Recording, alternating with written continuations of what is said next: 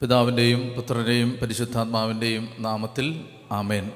യേശുവിൽ ഏറ്റവും സ്നേഹമുള്ള സഹോദരങ്ങളെ നമ്മൾ മർക്കോസിന്റെ സുവിശേഷ പഠനത്തിലാണ്. മർക്കോസിന്റെ സുവിശേഷം ഏഴാമത്തെ അധ്യായം നമ്മൾ കഴിഞ്ഞ എപ്പിസോഡിൽ കണ്ടത്. മർക്കോസ് ഏഴാം അധ്യായത്തിന്റെ ആറ് വരെയുള്ള വാക്യങ്ങളാണ്. നമ്മളിന്ന് തുടർന്ന് അത് ചിന്തിക്കുന്നതിന് മുമ്പ് പരിശുദ്ധ അമ്മയുടെ വലിയ മാധ്യസ്ഥം ഈ വചനം പഠിക്കാൻ നമുക്ക് യാചിച്ച് പ്രാർത്ഥിക്കാം. കൃപ നിറഞ്ഞ മറിയമേ നിനക്ക് സമാധാനം. നമ്മുടെ കർത്താവ് നിന്നോടുകൂടെ നീ സ്ത്രീകളിൽ അനുഗ്രഹിക്കപ്പെട്ടവളാവുന്നു. നിന്റെ ഉദരഫലമായ നമ്മുടെ കർത്താവ് യേശുമിശിക വാഴ്ത്തപ്പെട്ടവനാവുന്നു. പരിശുദ്ധ മറിയമേ തമ്പുരാന്റെ അമ്മേ പാപികളായ ഞങ്ങൾക്ക് വേണ്ടി എപ്പോഴും എപ്പോഴും ഞങ്ങളുടെ മരണസമയത്തും തമ്പുരാനോട് അപേക്ഷിച്ചു വരണമേ ആമേൻ. പിതാവിന്റെയും പുത്രന്റെയും പരിശുദ്ധാത്മാവിന്റെയും നാമത്തിൽ ആമേൻ. ഹാലയിൽ ലുയാ ഹാലേ ലുയാ ഹാലേ ലുയാ യേശുവേ മഹത്വം. യേശുവേ ആരാധന. ഹാലേ ലുയാ നമ്മൾ മർക്കോസ് ഏഴാം അധ്യായത്തിൽ കാണാൻ പരിശ്രമിച്ചുകൊണ്ടിരുന്നത് പാരമ്പര്യത്തെക്കുറിച്ചുള്ള തർക്കമാണ്. ഞാനതിനെക്കുറിച്ച് പറഞ്ഞത് അപ്പം വർദ്ധിപ്പിക്കുന്ന സംഭവത്തിലൂടെ കടലിന് മീതെ നടന്ന സംഭവത്തിലൂടെ അവരെ കടന്നു പോകാൻ ഭാവിച്ചതിലൂടെ ഞാൻ ആകുന്നവൻ ആകുന്നു എന്ന് പറഞ്ഞതിലൂടെ. ഈ നാല് സന്ദർഭങ്ങളിലൂടെ യേശു എന്താണ് തെളിയിച്ചത്? യേശു ആരാണെന്ന് തെളിയിച്ചു? ദൈവമാണെന്ന് തെളിയിച്ചു. തന്റെ ദൈവത്വം തെളിയിച്ചു. അപ്പോൾ അപ്പസ്തോലന്മാരുടെ മുമ്പിൽ നിൽക്കുന്നത് യഹൂദന്മാരുടെ മുമ്പിൽ നിൽക്കുന്നത് ഇപ്പോൾ ആരാണ്? പ്രപഞ്ചത്തെ സൃഷ്ടിച്ച ദൈവമാണ്. പെരുവെള്ളത്തിന് മീതെ വഴി വെട്ടുന്നവൻ സമുദ്രത്തിന് മീതെ വഴി വെട്ടുന്നവൻ പെരുവെള്ളത്തിൽ പാതയൊരുക്കുന്നവൻ നിന്നെ സൃഷ്ടിച്ച ദൈവമാണ്. അപ്പോൾ തന്റെ ദൈവത്വം പ്രഖ്യാപിച്ചതിന് ശേഷം നമ്മൾ ഏഴാം അധ്യായത്തിൽ കാണുന്നത് ഈ ദൈവത്തോട് നമ്മൾ റിലേറ്റ് ചെയ്യേണ്ടത് എങ്ങനെയാണ്? ഈ ദൈവത്തോടുള്ള നമ്മുടെ ബന്ധം എങ്ങനെയാണ്? അത് കുറേ ആചാരങ്ങളുടെ ബന്ധമാണോ? അതോ ഒരു ഹൃദയ ബന്ധമാണോ? ഈ വിഷയമാണ് ഏഴാം അധ്യായം ചർച്ച ചെയ്യുന്നത്. അപ്പോൾ ഈശോയോടുള്ള ബന്ധം എങ്ങനെയാവണം അപ്പോൾ അതാണ് ഇതിന്റെ ഒരു പ്രതിപാദന വിഷയം. അതുകൊണ്ടാണ് ഈ കൈ കഴുകാതെ ഭക്ഷണം കഴിക്കാൻ കഴിക്ക കഴി- കഴി- കൈ കഴുകാതെ ഭക്ഷണം കഴിക്കുന്ന ശിഷ്യന്മാരെ ചൂണ്ടിക്കാണിച്ച് പരിചയരും ജെറുസലേമിൽ നിന്ന് വന്ന നിയമജ്ഞരും കുറ്റം പറയുമ്പോൾ ആ പശ്ചാത്തലത്തിൽ കർത്താവ് ഈ ഭാഗം വിശദീകരിക്കുന്നു. അപ്പോൾ ഇവിടെ നമ്മൾ കണ്ടത് ഞാൻ പറഞ്ഞത് നിങ്ങൾ ഓർക്കുന്നുണ്ടെങ്കിൽ ഇതൊരു മൂന്ന് ഘട്ടമായിട്ടാണ് ഈ ചോദ്യത്തിന് കർത്താവ് ഉത്തരം തരുന്നത്. ഒന്നാമത്തേത് അവർ ചോദിച്ച ചോദ്യം എന്താണ്? ചോദിച്ച ചോദ്യം എന്തുകൊണ്ടാണ് പൂർവികരുടെ പാരമ്പര്യത്തിന് വിരുദ്ധമായി നിന്റെ ശിഷ്യന്മാർ കൈ കഴുകാതെ ഭക്ഷണം കഴിക്കുന്നത്? ഈ ചോദ്യത്തിന് ഉത്തരം കൊടുക്കുന്നത് നേരിട്ടല്ല. ഈശോ ഈ ചോദ്യത്തിന് ഡയറക്റ്റായി ആൻസർ കൊടുക്കുകയല്ല. ആദ്യത്തെ ഘട്ടം ഈ ചോദ്യം ചോദിച്ച ആളുകളുടെ ആ ചോദിച്ച ചോദ്യത്തിന് പിന്നിലുള്ള അടിത്തറ ഇളകിയ ഒരു ദൈവശാസ്ത്രം ചൂണ്ടിക്കാണിക്കുകയാണ്. അതായത് നിങ്ങൾ ചോദിക്കുന്ന ചോദ്യം ദൈവവചനപ്രകാരം അടിത്തറ ഇല്ലാത്തതാണ്. അതാണ് നമ്മൾ കഴിഞ്ഞ ക്ലാസ്സിൽ കണ്ടത്. അത് ഞാൻ വിശദീകരിച്ചു അത് അതിലേക്ക് കടക്കുന്നില്ല. രണ്ടാമതായിട്ട് കർത്താവ് ഈ ചോദ്യത്തിന് ഉത്തരം കൊടുക്കുന്നത് ഒരു ഉദാഹരണം ചൂണ്ടിക്കാണിച്ചുകൊണ്ടാണ്. അതിലേക്കാണ് നമ്മൾ ഇന്ന് കടക്കാൻ പോകുന്നത്. ഇതിന്റെ രണ്ടാം ഘട്ടം. അതായത് കൈ കഴുകാതെ നിന്റെ ശിഷ്യന്മാർ എന്തുകൊണ്ടാണ് ഭക്ഷണം കഴിക്കുന്നത് എന്ന ചോദ്യത്തിന് ഉത്തരം കൊടുക്കാൻ കർത്താവ് വിശ്വസിക എന്ത് ചെയ്യുന്നു? ഒരു ഉദാഹരണം ചൂണ്ടിക്കാണിക്കുന്നു. ഉദാഹരണം എവിടെയുള്ള ഉദാഹരണമാണ്? പരിസയരുടെ ജീവിത രീതിയിൽ നിന്ന് അവരുടെ പാരമ്പര്യത്തിൽ നിന്ന് ഒരു വ്യർത്ഥമായ പ്രയോജനമില്ലാത്ത അർത്ഥമില്ലാത്ത ഒരു ആചാരം ചൂണ്ടിക്കാണിക്കുകയാണ്. എന്നിട്ട് അവർ കർത്താവ് പറയുകയാണ് നിങ്ങളുടെ ഈ ഈ ആത്മീയത ദൈവവചനത്തിനെതിരാണ്. അത് ചൂണ്ടിക്കാണിക്കുകയാണ്. അപ്പോൾ അതാണ് നമ്മൾ ഇന്ന് കാണാൻ പോകുന്നത്. അപ്പോൾ ആറാമത്തെ വാക്യം. അവൻ പറഞ്ഞു കപടനാട്ടിക്കാരായ നിങ്ങളെക്കുറിച്ച് യേശയ്യ ശരിയായി തന്നെ പ്രവചിച്ചു. അവൻ എഴുതിയിരിക്കുന്നു ഈ ജനം അധരങ്ങൾ കൊണ്ട് എന്നെ ബഹുമാനിക്കുന്നു. എന്നാൽ അവരുടെ ഹൃദയം എന്നിൽ നിന്ന് വളരെ ദൂരെയാണ്. വ്യർത്ഥമായി അവരെന്നെ ആരാധിക്കുന്നു. മനുഷ്യരുടെ കൽപ്പനകൾ പ്രമാണങ്ങളായി പഠിപ്പിക്കുകയും ചെയ്യുന്നു.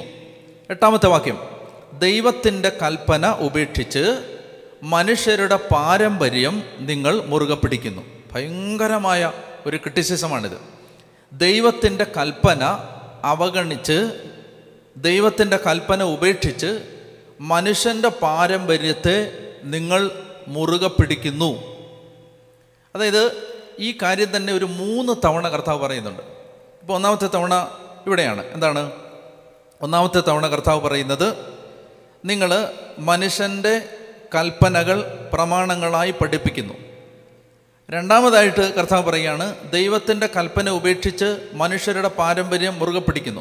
മൂന്നാമതായിട്ട് പതിമൂന്നാം വാക്യത്തിൽ വീണ്ടും പറയുന്നുണ്ട് അങ്ങനെ നിങ്ങൾക്ക് ലഭിച്ച പാരമ്പര്യം വഴി ദൈവവചനം നിങ്ങൾ നിരർത്ഥകമാക്കുന്നു.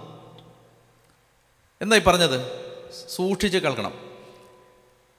പാരമ്പര്യം പാലിക്കാൻ വേണ്ടി ദൈവത്തിന്റെ കൽപ്പനയെ മറന്നു കളയുകയാണ് അവഗണിക്കുകയാണ്. പാരമ്പര്യം പാലിക്കാൻ വേണ്ടി ദൈവകൽപ്പനയെ നിസാരമായിട്ട് കാണുകയാണ്. ഇവിടെ കർത്താവ് ചോദിക്കുകയാണ് എന്താണ് വലുത്? പാരമ്പര്യമാണോ?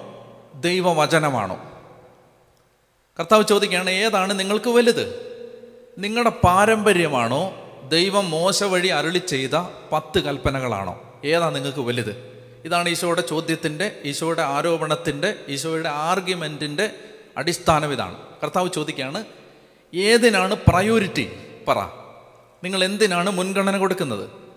നിങ്ങളുടെ പാരമ്പര്യത്തിനാണോ? പാരമ്പര്യം എവിടെ നിന്നാണ് ഈ പാരമ്പര്യം മനുഷ്യന്റെ പാരമ്പര്യമാണ്. അത് എവിടെ നിന്നാണെന്ന് ഞാൻ നേരത്തെ പറഞ്ഞിരുന്നു. അപ്പോൾ മനുഷ്യൻ പരിസയരുണ്ടാക്കിയ പാരമ്പര്യമാണ്. ഞാൻ പറഞ്ഞില്ലേ വെപ്പ് വല്ല് വെക്കുക വടി ഉരച്ചുകൊണ്ട് നടക്കാതിരിക്കുക സാപത്തിൽ ലിഫ്റ്റിന്റെ സ്വിച്ച് പോലും ഓൺ ചെയ്യാതിരിക്കുക ഇങ്ങനെ തുടങ്ങിയ നിരർത്ഥകമായ പാരമ്പര്യങ്ങൾ ഉണ്ടാക്കിയത് പരിസയരാണ്.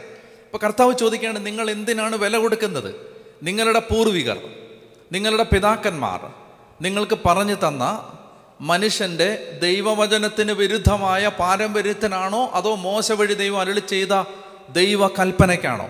എന്തിനാണ് പ്രാധാന്യം? അതാണ് ഈ വാക്യങ്ങളുടെ ധ്വനി. പാരമ്പര്യം പാലിക്കാൻ വേണ്ടി ദൈവകൽപ്പനയെ നിങ്ങൾ അവഗണിക്കുകയാണോ? പാരമ്പര്യം വഴി ദൈവവചനത്തെ നിങ്ങൾ നിരർത്ഥകമാക്കുകയാണോ? ഓട്ടോമാറ്റിക്കായിട്ട് ഒരു ചോദ്യം ഇവിടെ വരാം. പാരമ്പര്യം വേണ്ട എന്നല്ലേ അപ്പോൾ യേശുവിന്റെ പ്രബോധനം. അങ്ങനെ ചോദ്യം വരാം. പന്തക്കുസ്ത വിഭാഗങ്ങൾ അപ്പസ്തോലിക സഭകൾക്കെതിരായി ഉന്നയിക്കുന്ന പ്രധാനപ്പെട്ട ആരോപണങ്ങളിൽ ഒന്ന് ഇതാണ്. ഈശോ പാരമ്പര്യത്തെ നിഷേധിച്ച ആളാണ്. പാരമ്പര്യം ആവശ്യമില്ല. അപ്പോൾ ഇവിടെ നമ്മൾ അതിനാണ് ആദ്യം ഉത്തരം കൊടുക്കേണ്ടത്. ഈശോ ഇവിടെ യഥാർത്ഥത്തിൽ എന്തിനെയാണ് ക്രിട്ടിസൈസ് ചെയ്യുന്നത്? എന്തിനെയാണ് വിമർശിക്കുന്നത്? പാരമ്പര്യത്തെയാണോ?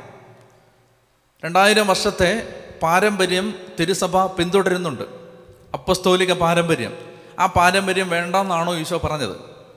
എന്ന അർത്ഥത്തിൽ ഇതിനെ വ്യാഖ്യാനിക്കുന്ന ആളുകളുണ്ട്. അപ്പസ്തോലിക സഭകളുടെ നമ്മൾ പാരമ്പര്യത്തെ പാരമ്പര്യവും ദൈവവചനവും ഒരുപോലെ കാണുന്ന അപ്പസ്തോലിക സഭകളുടെ രീതിയെ വിമർശിക്കാൻ വേണ്ടി ഈ വചനം എടുക്കുന്നുണ്ട്. അതുകൊണ്ടാണ് അത് അല്പം വിശദമായിട്ട് മനസ്സിലാക്കണം. നമുക്ക് രണ്ട് മൂന്ന് വാക്യങ്ങൾ എടുക്കാം.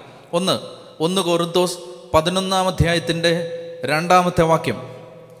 ഒന്ന് കോരുന്തോസ് പതിനൊന്നാം അധ്യായത്തിന്റെ രണ്ടാമത്തെ വാക്യം. സൂക്ഷിച്ചും ശ്രദ്ധിച്ചും ഈ വാക്യങ്ങൾ നിങ്ങൾ കേൾക്കണം. ഒന്ന് കോരുന്തോസ് പതിനൊന്ന് രണ്ട്. എല്ലാ കാര്യങ്ങളിലും നിങ്ങൾ എന്നെ അനുസ്മരിക്കുന്നതിനാലും ഞാൻ നൽകിയ പാരമ്പര്യം അതേപോലെ സംരക്ഷിക്കുന്നതിനാലും ഞാൻ നിങ്ങളെ പ്രശംസിക്കുന്നു. വാക്യം കേട്ടോ എന്താ പറഞ്ഞെന്ന്? എല്ലാ കാര്യത്തിലും പൗലോസ് കോരന്തോസിലെ സഭയോട് പറയുകയാണെങ്കിൽ എല്ലാ കാര്യത്തിലും നിങ്ങൾ എന്നെ അനുസ്മരിക്കുന്നതിനാലും ഞാൻ നൽകിയ പാരമ്പര്യം അതുപോലെ സംരക്ഷിക്കുന്നതിനാലും ഞാൻ നിങ്ങളെ പ്രശംസിക്കുന്നു. പാരമ്പര്യത്തെ ഏറ്റുപറയുകയാണ് ആര്? പൗലോസ്ലിഹ അടുത്ത വാക്യം. രണ്ട് തെസലോനിക്കർ രണ്ടാം അധ്യായം പതിനഞ്ചാമത്തെ വാക്യം. രണ്ട് തെസലോനിക്കർ രണ്ടാമത്തെ അധ്യായത്തിന്റെ പതിനഞ്ചാമത്തെ വാക്യം. രണ്ട് തെസലോനിക്കർ രണ്ട് പതിനഞ്ച്. അതിനാൽ സഹോദരങ്ങളെ ഞങ്ങൾ വചനം മുഖേനയോ കത്ത് മുഖേനയോ നിങ്ങളെ പഠിപ്പിച്ചിട്ടുള്ള പാരമ്പര്യങ്ങളെ മുറുകെ പിടിക്കുകയും അവയിൽ ഉറച്ചു നിൽക്കുകയും ചെയ്യുവൻ. കേട്ടോ ഇത്? എന്താ പറഞ്ഞേ? പൗലോസ് പറയുകയാണ് തെസലോനിക്കായാലെ സഭയോട് പറയുകയാണ് ഞങ്ങൾ വചനം വഴിയോ കത്ത് വഴിയോ എന്തെങ്കിലും പാരമ്പര്യം നിങ്ങളെ പഠിപ്പിച്ചിട്ടുണ്ടെങ്കിൽ അതിനാൽ നിങ്ങൾ ഉറച്ചു നിൽക്കുകയും അതിനെ മുറുകെ പിടിക്കുകയും വേണം. രണ്ട് ദശലോനിക്ക രണ്ട് പതിനഞ്ച്. അതിനാൽ സഹോദരങ്ങളെ ഞങ്ങൾ വചനം മുഖേനയോ കത്തു മുഖേനയോ നിങ്ങളെ പഠിപ്പിച്ചിട്ടുള്ള പാരമ്പര്യങ്ങളെ മുറുകെ പിടിക്കുകയും അവയിൽ ഉറച്ചു നിൽക്കുകയും ചെയ്യുവിൻ. മറ്റൊന്ന് രണ്ട് ദശലോനിക്കർ മൂന്നാം അധ്യായത്തിന്റെ ആറാമത്തെ വാക്യം. രണ്ട് ദശലോനിക്കർ മൂന്നാം അധ്യായം ആറാമത്തെ വാക്യം. ഈ വാക്യങ്ങളൊക്കെ വളരെ പ്രധാനപ്പെട്ടതായിട്ട് നമ്മുടെ മനസ്സിൽ വേണം. കാരണം ആരെങ്കിലുമൊക്കെ വന്നിട്ട് പറയും എന്തിനാണ് നിങ്ങൾ ഈ പാരമ്പര്യം? ദൈവവചനം മാത്രം പാലിച്ചാൽ പോരെ? എഴുതപ്പെട്ട വചനം മാത്രം പാലിച്ചാൽ പോരെ? എന്തിനാണ് ഈ പാരമ്പര്യം? എന്ന് ചോദിക്കുമ്പോൾ അതിന് വചനത്തിന് അടിത്തറയുണ്ട്. വചനത്തിൽ ഉത്തരവുണ്ട്. അതുകൊണ്ട് അത് മനസ്സിലാക്കിയിരിക്കണം? വായും പൊളിച്ച് നിൽക്കരുത് ചോദിക്കുമ്പോൾ ശരിയാണെന്ന് പറഞ്ഞ് നാളെ പോയി മുങ്ങരുത്. മറിച്ച് ഇതിനകത്ത് അപ്പസ്തോ ഒരു കാര്യം നിങ്ങൾ മനസ്സിലാക്കണം. അതായത് ഈ അപ്പസ്തോലിക സഭകളുടെ എല്ലാ പാരമ്പര്യത്തിനും ദൈവവചനത്തിന് അടിത്തറയുണ്ട്. എല്ലാ പാരമ്പര്യത്തിനും ദൈവവചനത്തിൽ അടിത്തറയുണ്ട്. പ്രശ്നം എന്താണ്?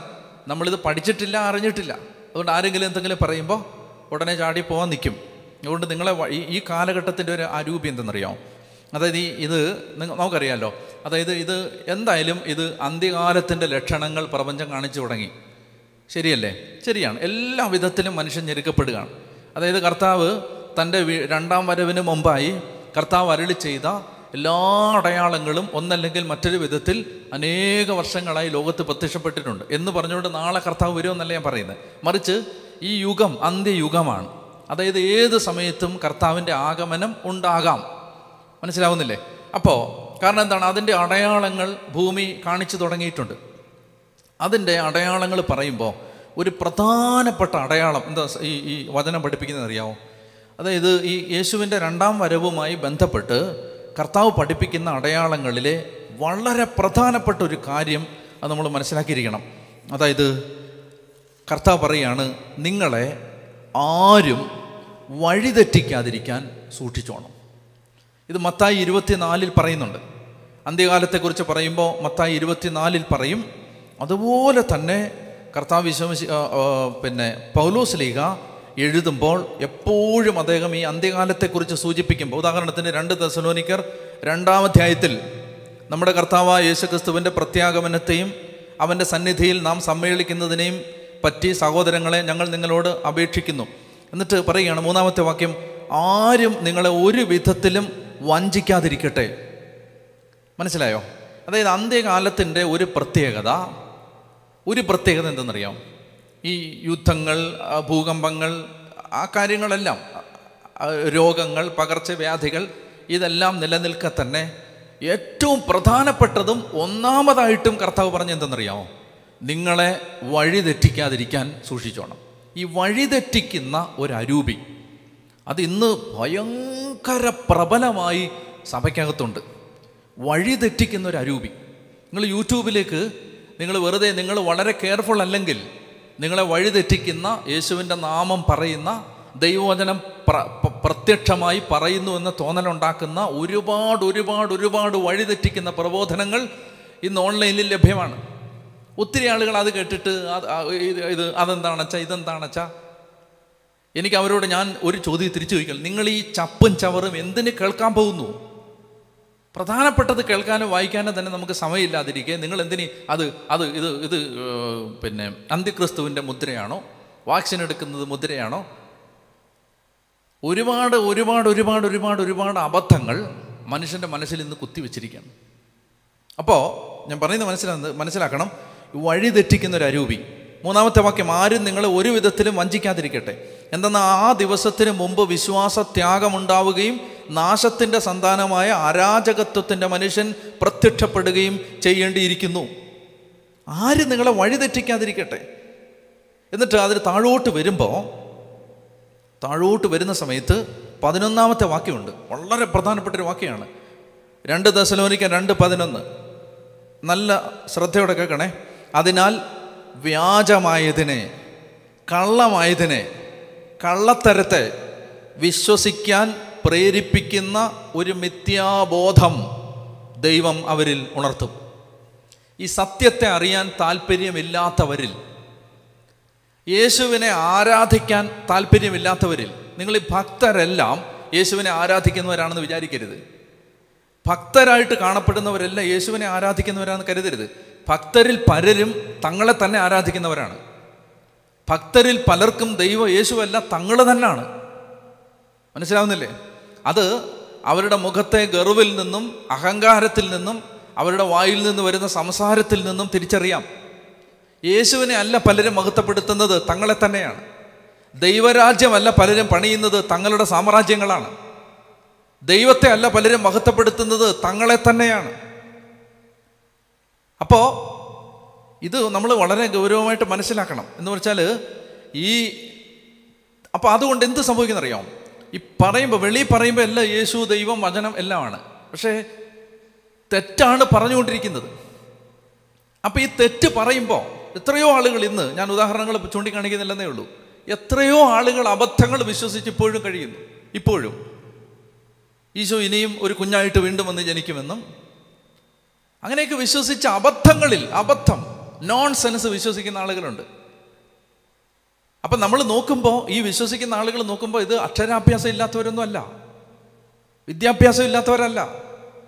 അറിവും പഠിപ്പും ഇല്ലാത്തവരല്ല. വിദ്യാഭ്യാസമുള്ളവർ അറിവുള്ളവരുമാണ്. അപ്പോൾ എന്താണ് ഇവർക്ക് സംഭവിച്ചത്? ഇത്തരം കൂടാരങ്ങളിൽ പോയിട്ട് സുബോധം വീണ്ടും കിട്ടി തിരിച്ച് വന്ന ആളുകളോട് ഞാൻ സംസാരിച്ചിട്ടുണ്ട്. ഇവിടെ വെച്ച് സംസാരിച്ചിട്ടുണ്ട്. ഇവിടെ വന്നവർ ധ്യാനം കൂടിയിട്ടുണ്ട്. അപ്പം ഞാൻ ചോദിച്ചു നിങ്ങൾ നിങ്ങൾ നിങ്ങൾ ഇത് നോൺ സെൻസ് ആണെന്ന് ഇത് ഇത് എന്തൊരു നോൺ സെൻസ് ആണിത്? നിങ്ങൾ എങ്ങനെ വിശ്വസിച്ചു? അവർ പറയുകയാണ് അച്ഛാ ഇതെല്ലാം വചനത്തിൽ നിന്ന് ഇങ്ങനെ എടുത്തെടുത്തെടുത്തെടുത്ത് കാണിക്കുമ്പോൾ സത്യമാണെന്ന് ഞങ്ങൾ വിശ്വസിച്ചു പോയി. എന്താ ഇവിടെ കണ്ടോ? വ്യാജമായതിനെ വിശ്വസിക്കാൻ പ്രേരിപ്പിക്കുന്ന ഒരു മിഥ്യാബോധം ദൈവം അവർ ഉണർത്തുമെന്ന് പറഞ്ഞ്. ദൈവം ഉണർത്തുമെന്ന്. പിശാജ് ഉണർത്തുന്നല്ല ദൈവം എന്തുകൊണ്ട് ഉണർത്തുന്നേ? ഈ റോമാലേഖനത്തിൽ വിട്ടുകൊടുത്തു വിട്ടുകൊടുത്തു വിട്ടുകൊടുത്തു എന്ന് ഒന്നാം അധ്യായത്തിൽ മൂന്ന് തവണ പറയുന്നുണ്ട്. അശുദ്ധിക്ക് വിട്ടുകൊടുത്തു അങ്ങനെ തിന്മയ്ക്ക് വിട്ടുകൊടുത്തു. ഈ വിട്ടുകൊടുത്തത് എപ്പോഴാണ് വിട്ടുകൊടുത്തതിന് മുമ്പ് ആ അതിന് മുമ്പുള്ള ഭാഗത്തൊരു കാര്യം പറയുന്നുണ്ട്. അവർ ദൈവത്തെ അംഗീകരിക്കുന്നത് ഒരു പോരായ്മയായി കരുതിയത് കൊണ്ട് ദൈവം അവരെ വിട്ടുകൊടുത്തു. ഈ ദൈവത്തെ അംഗീകരിക്കുന്നതിന് പകരം തങ്ങളെ തന്നെ ആരാധിക്കുന്ന മനുഷ്യരുണ്ട് ഭക്തരുടെ ഇടയിൽ തങ്ങളെ തന്നെയാണ് അവർ ആരാധിക്കുന്നത്. ദൈവത്തെ യേശുവിനെ അല്ല. അവർ മഹത്വപ്പെടുത്തുന്നത് യേശുവിനെ അല്ല. തങ്ങളെ തന്നെയാണ്. തങ്ങളെ തന്നെ മഹത്വപ്പെടുത്തുന്നതിന്റെ ഭാഗമാണ് അവരുടെ യൂട്യൂബ് ചാനൽ. തങ്ങളെ തന്നെ മഹത്വപ്പെടുത്തുന്നതിന്റെ ഭാഗമാണ് അവരുടെ വചന ശുശ്രൂഷകൾ. തങ്ങളെ തന്നെ മഹത്വപ്പെടുത്തുന്നതിന്റെ ഭാഗമാണ് അവർ നടത്തുന്ന ആത്മീയ ശുശ്രൂഷകൾ. In the ultimate and the final analysis they are actually glorifying themselves and their idol is themselves അവർ തന്നാണ് അവരുടെ വിഗ്രഹങ്ങൾ. അവർ തന്നാണ് അവരുടെ ആരാധനാമൂർത്തികൾ.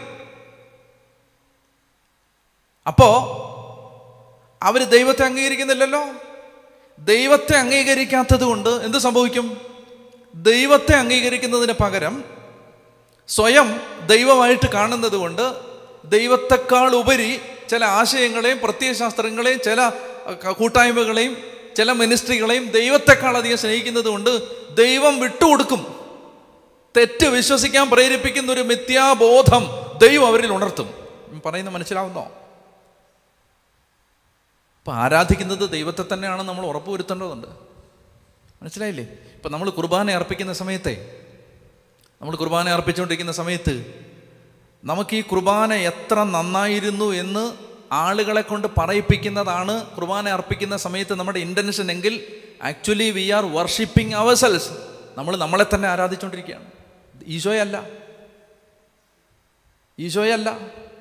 ഇപ്പം നമ്മളൊരു പാട്ട് പാടുന്ന സമയത്ത് ആ പാട്ട് പാടി എങ്ങനെ ആളുകളെ ഇമ്പ്രസ് ചെയ്യാമെന്നാണ് നമ്മുടെ അകത്ത് കിടക്കുന്നതെങ്കിൽ ആ പാട്ട് വഴി നമ്മൾ ദൈവത്തെ അല്ല ആരാധിക്കുന്നത് നമ്മളെ തന്നെയാണ്. ഞാനൊരു പ്രാർത്ഥന ചൊല്ലുമ്പോൾ ആ പ്രാർത്ഥന വഴി എനിക്ക് എങ്ങനെ ഞാനൊരു നല്ല പ്രാർത്ഥനക്കാരനാണെന്ന് മറ്റുള്ളവരെ കാണിക്കാം എന്നതാണ് എന്റെ അകത്ത് കിടക്കുന്ന അബോധങ്ങളിലെ എന്റെ ആദർശരൂപമെങ്കിൽ ഞാൻ മഹത്വപ്പെടുത്തിക്കൊണ്ടിരിക്കുന്നത് എന്റെ ഹൃദയത്തിന്റെ ശ്രീകോവിലിനുള്ളിലെ പൂജാമൂർത്തി ഞാൻ തന്നെയാണ്. യേശുവല്ല.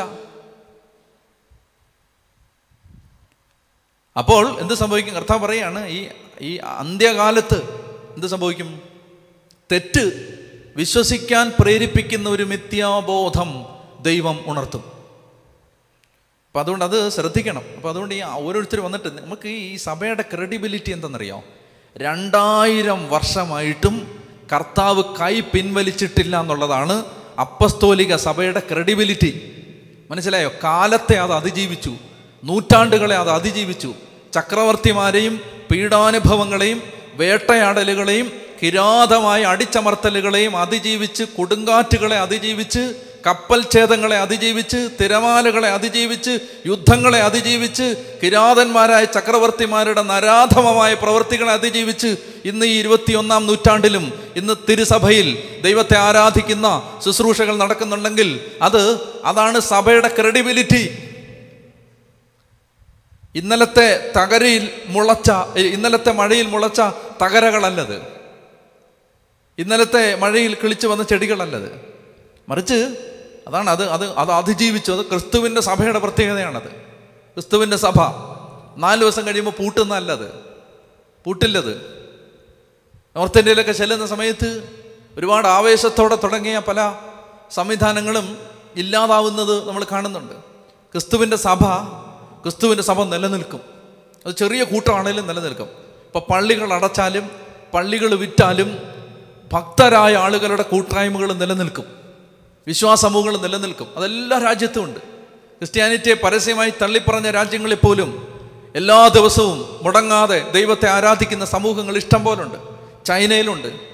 അടിച്ചമർത്തപ്പെട്ട പല രാജ്യങ്ങളിലുണ്ട്. ക്രിസ്ത്യാനിറ്റിക്ക് വിരോധമായി ചിന്തിക്കുന്ന പല രാജ്യങ്ങളിലും. പോട്ടെ ഞാൻ പറഞ്ഞു വരുന്നത് അതുകൊണ്ട് ഈ സഭയുടെ ക്രെഡിബിലിറ്റി എന്ന് പറയുന്നത് ആരെങ്കിലും ഒരാൾ പെട്ടെന്ന് ഒരു ദിവസമേ ഒരു ബൈബിൾ എടുത്ത് നെഞ്ചത്ത് വെച്ചിട്ടോ കഷത്ത് വെച്ചിട്ടോ ഒരു ഫുൾക്കൈ ഷർട്ട് ഇട്ടിട്ട് വന്നാൽ അത് സഭയാവില്ല.